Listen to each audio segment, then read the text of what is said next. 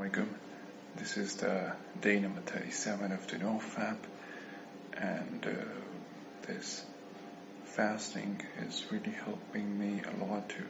control the urges and um, it just feel amazing like right now I feel like I was never a porn addict because it's approximately five days into uh, the fasting month and uh, one of the things that I've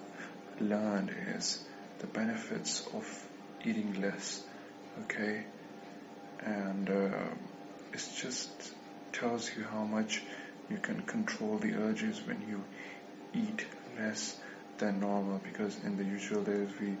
used to eat like a especially me I used to have like six seven meals a day. But now uh, due to limited time we're only confined to uh, approximately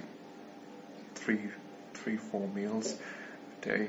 And uh, that has really been helping me to also become disciplined in sort of way uh, because um, I am starting to be able to notice what I put into my body,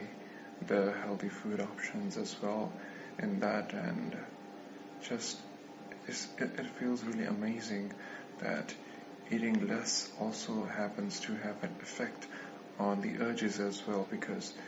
when you're in the eating phase your body is constantly being you know trying to absorb the food and in this month it's actually you know you be give it, be give it a sort of a relaxation time to it because not uh, every day we we deprive ourselves uh, our food especially in this fasting time. And uh, not only that uh, I was reading an article about the benefits of fasting and it was telling about how it also helps in uh, overcoming heart problems and also uh, you risk also while you're fasting you also risk the chances of having cancer and uh, a lot of your, your, body becomes more immune to all these uh, diseases and whatnot and you become sort of a chain person in a way. So uh, this uh, Ramadan is really being helpful to me and especially in, in, in overcoming the urges. So I look forward to share my further progress with you